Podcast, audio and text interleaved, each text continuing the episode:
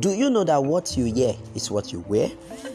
Do you also know that you are who you are today because of what you hear yesterday? You can't listen to a fool and become wise, and you can't listen to a wise man and become a fool. Welcome to BBC Podcast.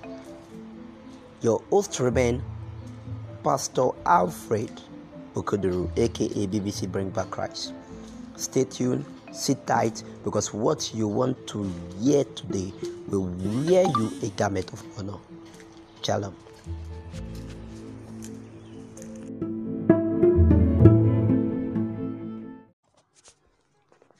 Good morning and welcome to BBC Network. I still remain your host, Pastor Alfred Okuduru. I want to apologize once again to my followers. Uh, I've not been online for quite a number of time now. I've not been able to bring in a new podcast, but thank God for today. Thank God for the bread of life. I'm available today. I'm alive. I'll say glory to His name, honor to His name. And I promise you that by the grace of God, as always, I'm going to give you a spiritual message that will help your spiritual life. I am only interested in soul section messages. I'm not interested in uh, pocket section messages. I'm not interested in your account section messages. If the message will not help your soul, I'm not interested in it. Once again, I say welcome, and I want to pray for those that have been following the podcast. I pray that because you you are following, because you are listening to this podcast I pray for you as an anointed servant of God and as, also as a son of the Most High God that God will cause men to listen to you and God will cause men to follow you.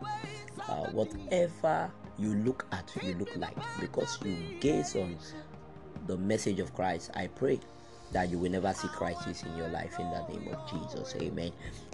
Without wasting much of your time today, I'll be looking at a very important topic, uh, spiritual topic, and also an experiential topic as well. I will be looking at what I titled Satan's Antidote. I'll be looking at a message I titled Satan's Antidote. Satan's Antidote. Hear me, beloved. I will start by saying this. We don't pray to God because we wish to defeat Satan. No. We pray to God so that we can look like Him. We gaze at God not because we want to draw strength from him to fight Satan, no, but we gaze at him because we want to be like him. That's why prayer was invented. How many of us know why prayer was invented? How many of us think prayer was invented for request, uh, for seeking, for knocking, and for asking? No, prayer was invented as a medium or a spiritual technology uh, by which mortality becomes immortality. Hear me, I have come to discover in my short stay in life that prayer is a technology in the realm of the spirit by which mortality becomes immortality. It is one technology by which God used to transform or transition humanity into divinity. Hear me. If you ask Moses about the story of the fiery serpent, you will discover that the story of the fiery serpent was a picture of prayer in the realm of the spirit. Now, while we pray in the realm of the spirit, we are gazing at God. It's like Moses lifting up the fiery serpent, and the people were gazing at the serpent. Now, while we pray in the realm of the spirit, it appears this way we are gazing at God. I'll repeat again. If you remember the story of the fiery serpent in the Bible, that story was God preparing us for prayers. That is a picture of prayer in the realm of the spirit. Now, why the people was gazing at the serpent, whenever we pray, that's what happened in the realm of the spirit. We are gazing at God. And when we begin to look at God, we begin to draw from Him. Now, the people were looking at God, they were looking at the serpent and they drew strength from the serpent by which they overcome the serpent that were biting them. Now, the same thing, whenever we pray, while we gaze at God, we draw strength from God that gives us the strength to handle the serpent of this world, which is Satan. But that does not mean that prayer was created to defeat Satan, but it only means that prayer was uh, created as a medium by which we gaze at God and become Him. That's the mystery of prayer. Hear me, prayer was created by God for intimacy, not for warfare. Can I say that again? Prayer was created by God for intimacy, not for warfare, not for request. In praying to God, we become Him. and we become immune to all sort of serpentine attack. Just like the people gazed at the, the fiery serpent that Moses raised up and they became immune. That's what we do. Whenever we pray, we are drawing strength from God by which we overcome the attacks of Satan. Hear me, I've come to discover this. Nobody can threaten Satan with his prayer life. Hello, can I say that again? Don't think you can threaten prayer uh, Satan with your prayer life. Now, hear me, your prayer life does not scare Satan. Your prayer life does not scare Satan. I will say that again. Satan is that old serpent. That's what the Bible said, meaning that Satan is older than prayer. Before prayer was invented, before man began to pray, Satan has been in existence. So your prayer cannot scare him. Your prayer cannot kill him. If your prayer can kill Satan, then Daniel would have killed him. Elijah would have killed him. Hear me. Mm. No matter how well you pray, no matter how well you pray, your prayer cannot scare Satan. Your prayer cannot kill Satan. Your prayer kills your flesh. Your prayer scares Satan away from you. Not making Satan to be afraid of you. Because when you pray, you transform and you transform into a realm that Satan cannot comprehend. You transform into a realm that the attack of Satan become useless. Just like the people were looking at the serpent and the, the attack from the serpent became useless to them. Prayer was for you and not for Satan. God did not invent prayer for us to use to wrestle. Prayer was created as a technology by which we are transformed, transmodify, and transition into God. Hear me? Satan is only afraid of prayer directed at God. Satan is never afraid of prayer directed at him. So this Holy Ghost fire we shout and uh, other Satan die. This thing we are doing does not scare Satan at all. Prayer is not directed to Satan. Prayer is directed to God. Don't direct your prayer to Satan. Fashion your prayer in a way that you are praying to God. In fact, Satan enjoy it when you direct your prayers at him. Satan enjoy it when you gaze at him while you pray. But Satan hates it when you gaze at God while you pray and when you direct your prayer at God. That's why the prayer we direct to God is the one that destroys Satan and not the one we direct to Satan. In the upper room, the apostles were not praying for Holy Ghost fire to destroy the Satan, their, their problem or to destroy the devil. They were praying for, for God to fill them. And that's the prayer that can destroy Satan. So the church must realize that the prayer we direct at God is the prayer that can undo Satan and not the one we direct at Satan. Sorry, I may, I may be sounding uh, somehow to some people, but that's the truth. The truth remains the truth you shall know the truth and it shall set you free. The truth needs no further coloration. Hear me. The easiest way Satan can useless your prayer life is to turn your prayer life into warfare rather than just supernatural warfare. Can I say that again? The easiest way Satan can useless your prayer life is to turn your prayer section into warfare rather than supernatural or spiritual welfare. Hear me, prayer becomes useless if it is not designed to transform you. Once prayer becomes an attack, it becomes useless. Hear this. Whoever thinks he can defeat Satan with his wisdom level, can I shock you? You are making a mistake. Wisdom is a defense, not a weapon. You can't defeat Satan with your wisdom level. The Bible says wisdom is a defense. Whoever thinks he can dis- destroy Satan with his wisdom level to ask Solomon. Because without the wisdom that Solomon got, Satan got him. Hear me. Power manifestation also cannot defeat Satan or scare him. Whoever thinks he can defeat Satan with strength should ask, should ask Samson this question. Without the strength that Samson carried, Satan got him. Also, hear this prophecy and uh, uh, the spirit of fire in the life of a Christian does not scare Satan at all. Why? The Bible makes us understand that Satan works in fire in the book of uh, Exodus, um, sorry, in the book of Ezekiel. So don't think that you shouting Holy Ghost fire will scare Satan. That is just it's just a caricature that we see in church today. Your shouting of fire will never scare Satan. What scares Satan, you will soon know it.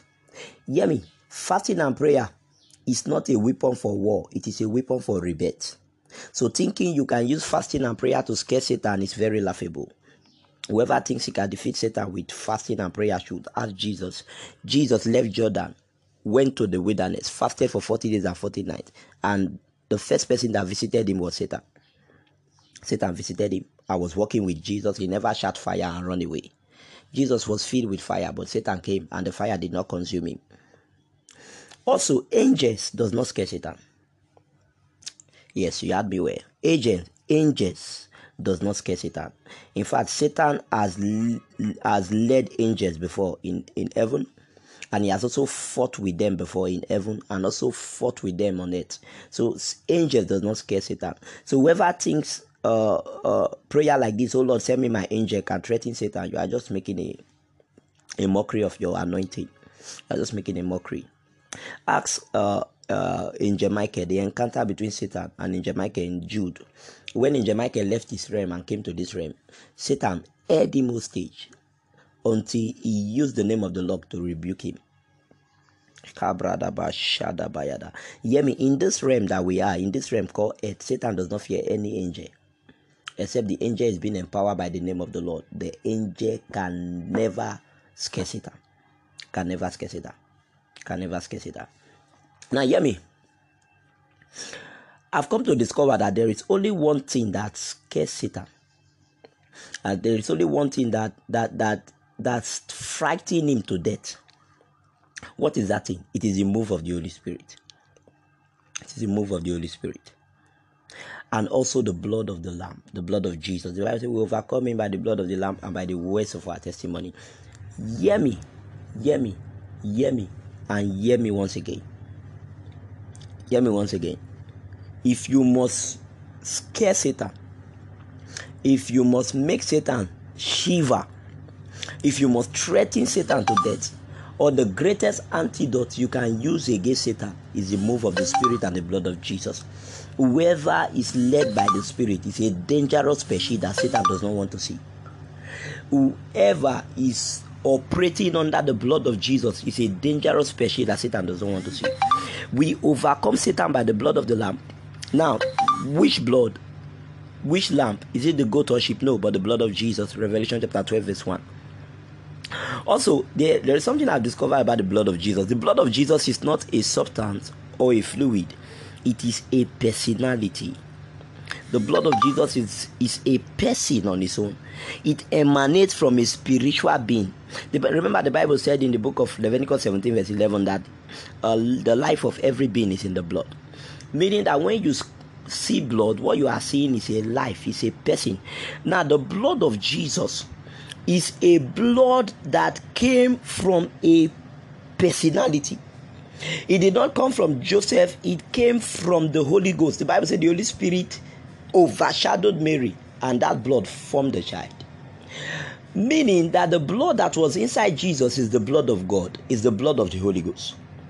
This is one reason why the blood is powerful because the blood is a personality, it's a divine nature. And this is what we use to defeat Satan. If you must frighten Satan to death, have access to the blood. Have access to this person, know him.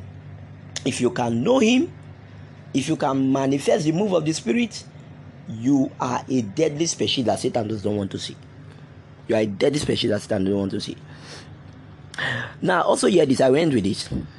I've also come to discover that until you are spiritual, until you are spiritual, you cannot defeat the devil. That's why the Bible says to be carnally minded is dead, but spiritually uh, to be spiritually minded is life. Until you are spiritual, until you understand the move of the Spirit, until you are led by the move of the Holy Spirit, you can never defeat the devil, uh, Satan. You can never defeat the kingdom of darkness. Until you have intimacy with the Holy Spirit, Satan can never fear you. Satan will never fear a man that does not have intimacy that does not know the Holy Spirit, Satan will not fear you.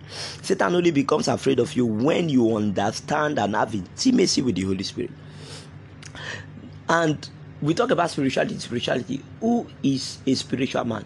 A spiritual man is not one that practices spiritual things, but the spiritual man is one that is led by the Spirit of God. Whoever is led by the Spirit of God is spiritual. Now, aside that, how can I be spiritual? I will end with this. How can I be spiritual? Number one, be led by the move of God, be led by the Spirit of God. When you are led by the Spirit of God, you are spiritual. Number two, be mad. Be mad. True spirituality is not tying your ears, a lot of things that we do today. It is not physicality, it's not practicing any physical law. True spirituality is one, to be led by the Spirit of God, two, to be mad. Spirituality is a bundle of insanity. That's why the Bible says the spiritual man is a madman. Now, number three ways how can I be spiritual? Number three is to be scriptural. Spirituality is scripturality. Jesus told the disciples, He said, Eat my flesh. Eat my flesh. So if you want to be spiritual, you must eat the flesh of God. You must eat the word of God, which is the flesh of Jesus. John chapter 1, verse 1 and 14. You must eat the word. Whoever eats the word is spiritual. You also want to be spiritual. Number four, drink his blood. And that's why we are talking about the blood of Jesus. To overcome Satan, you need the blood of Jesus and you need to be led by the Spirit. Number four, drink the blood. Now, the blood of Jesus talk about his life. That's why Jesus said, Drink my blood. Because whenever you drink his blood, you drink his life. Now, how can we drink his blood? Whenever we lock ourselves and begin to sapranda karaton siataha shubregedegede. Whenever you begin to zeged zugudaha hanrada kosatabaha. Whenever you begin to speak in tongues, what you don't know is that you are drinking the blood in the realm of the spirit. Whenever we come before him and pray, we are drinking a wine that intoxicates us, and that's the blood of Jesus. Number five. How can I be spiritual? Number five way. Don't be pragmatic don't be pragmatic. Don't be pragmatic. Allow the Holy Spirit to, to use you. The Bible said when Jesus wanted to perform a miracle in the wedding feast, the mother of Jesus told them, He said, Whatever I ask you to do, do. Now this is how you become you become spiritual. You allow God to lead. Whatever He says, you do. Don't be pragmatic. Then finally, number six, how can I be spiritual man of God? Understand the move of God, master it. Understand the move of God and master it. Hear me, I will end with this. No human can molest Satan until such person embrace spirituality. By becoming spiritual, you have you have been transitioned into a deadly species.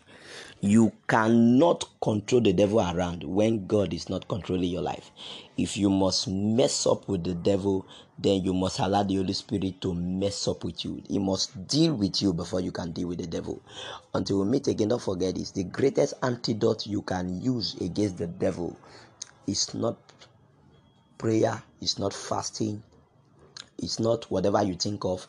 It is the blood of Jesus and the move of the Holy Spirit for you to be led by the Spirit. Until we meet again, don't you ever forget this. I remain your host, Pastor Alfred Okuduru, aka BBC Bring Back Christ. Till we meet again, God bless you. Shalom.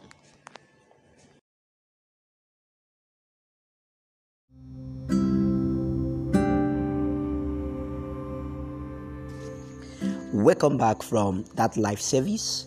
I remain your host, Alfred Okuduru, aka BBC Bring Back Christ. I want to thank you for giving me the opportunity to speak into your life. It is a privilege and not a right. I don't have the right to speak into your life. It is a privilege that you have given to me, and I will never abuse it because I know, as a matter of fact, that whoever abuse privilege end up in the village.